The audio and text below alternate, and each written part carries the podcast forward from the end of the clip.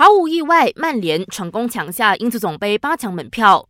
英子总杯第五轮收官战，曼联凭借卢克肖首开纪录和伊哈洛的梅开二度，三比零力克英冠球队德比郡。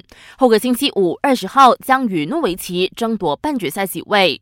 本场比赛没有看到红魔队长马圭尔，主帅索尔斯克亚表示，马圭尔在训练中弄伤了脚踝，可能踢不了下个星期一对曼城的德比大战。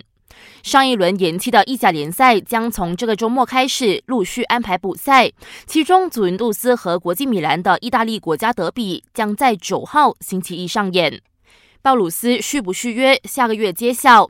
不过，国羽男双主教练鲍鲁斯的两年合约即将在四月届满，于总基于他的表现良好，决定跟他续约两年。但这名印尼籍教练还没有给予答复，是留还是不留？据了解，鲍鲁斯正忙着带领队员备战全英赛，可能等他回来之后再处理续约的事。